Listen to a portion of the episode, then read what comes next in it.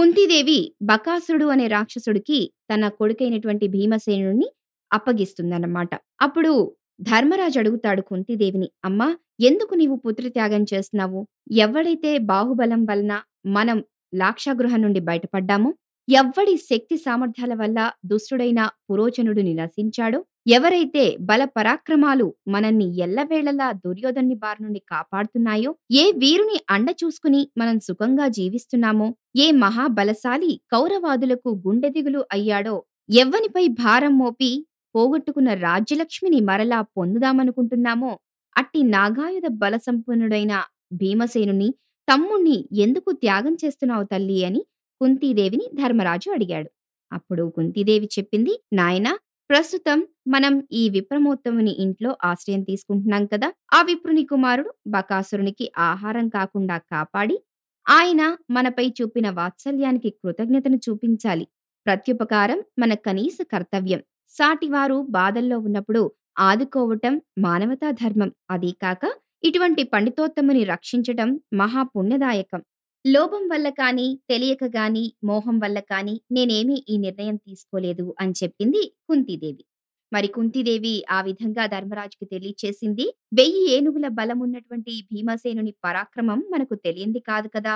హిడింబాసురుని వధించినప్పుడు మనకి అతని శక్తి ఎలాంటిదో మనకు తెలిసిపోయింది. అలాగే ఆ భీమసేనుడు పుట్టిన రోజే నా చేయిజారి కింద పడిపోయినప్పుడు అతని కింద ఉన్న రాయి నుజ్జు నుజ్జయిపోయింది. యుద్ధంలో వజ్రిని కూడా ఢీకొనే బలముంది ఆ భీమునికి. కనుక ఇతడు నిస్సందేహంగా బకాసుని వధించి ఈ ఊరికి ఉపకారం చేస్తాడనే నమ్మకం నాకుంది. ఆ పైన శ్రీకృష్ణుని దయ అని హితబోధ చేసింది మహాసాధ్యువైనటువంటి అయినటువంటి కుంతీదేవి. అప్పుడు ధర్మజుడు తల్లి మాటలు విని ఎంతో సంతోషించి పుత్రవాత్సల్యంతో తమ్ముణ్ణి మనసారా దీవించి పంపించాడు.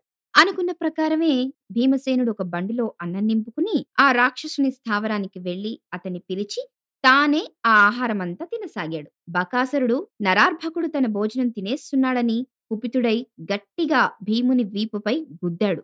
అయినా చలించలేదు భీమసేనుడు. ఆహారం తింటూనే ఉన్నాడు. మహాకోపంతో ఆ బకుడు ఒక పెద్ద వృక్షాన్ని పెకిలించి భీముడిపైకి విసిరేశాడు. భీముడేమైనా సామాన్యుడా? ఇంతలో భీముడు భోజనమంతా ముగించాడు.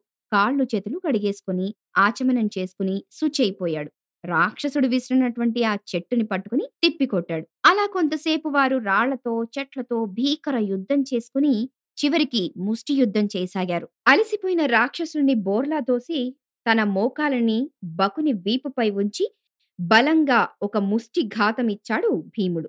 బకుడు ఆర్తనాదాలు పెడుతూ ఉన్నాడు. ఆ కేకలు విన్నటువంటి బకుని బంధువులు బయటికొచ్చారు. భయకంపితులైనటువంటి వారితో భీముడు ఇక నుంచి మీరు మనుషులను హింసించుటం మానకపోతే మీకు ఈ బకునికి పట్టిన గతే పడుతుంది అని హెచ్చరించాడు. సరే వారందరూ ఇంక భయపడిపోయి సరే మేమింకెప్పుడు మనుషుల్ని హింసించము అని చెప్పి ప్రతిజ్ఞ చేసి వెళ్ళిపోయారు. ఆ రోజు నుండి ఏకచక్రపురంలోని ప్రజలందరూ హాయిగా జీవించటం మొదలుపెట్టారు. కుంతీదేవి ధర్మరాజుకి చేసినటువంటి హితబోధ మనమెప్పుడూ మరవకూడదు. కృతజ్ఞత, ఆర్తరక్షణ కనీస కర్తవ్యాలని మనకు ఈ కథ ద్వారా తెలిసింది. ఒక సజ్జనుడు తన బలాన్ని పరోపకారానికి ఎలా ఉపయోగించాలో మనం ఈ కథలో చూసాం. భీమసేనుడి ద్వారా తెలిసింది కదా!